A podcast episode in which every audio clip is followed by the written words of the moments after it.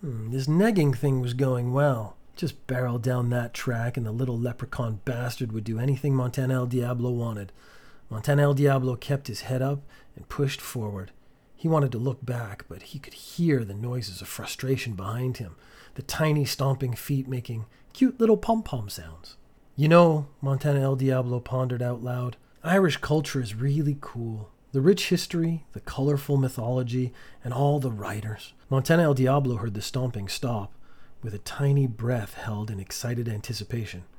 Not as cool as Scotland, though. Scotland has it going on. Then Montana El Diablo heard the crack of frustration. Hold on there, ye gobshite! It was like a voice afflicted by helium. Montana El Diablo stomped and turned. You think I have no self respect? That your tiny mind games work on me?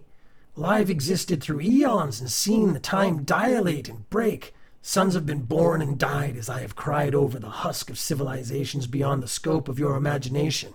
You are but dust in time, blown about on wind, not in control of your own destiny. A million lives have been raised up before me, and a million more torn asunder by my whims. I control magics that would break your mind, and you deign to speak down to me, one who wields power you have not bestowed upon your own gods. Wow, that speech was really powerful. It would have more impact if your voice was just a little tougher, you know, a touch more baritone.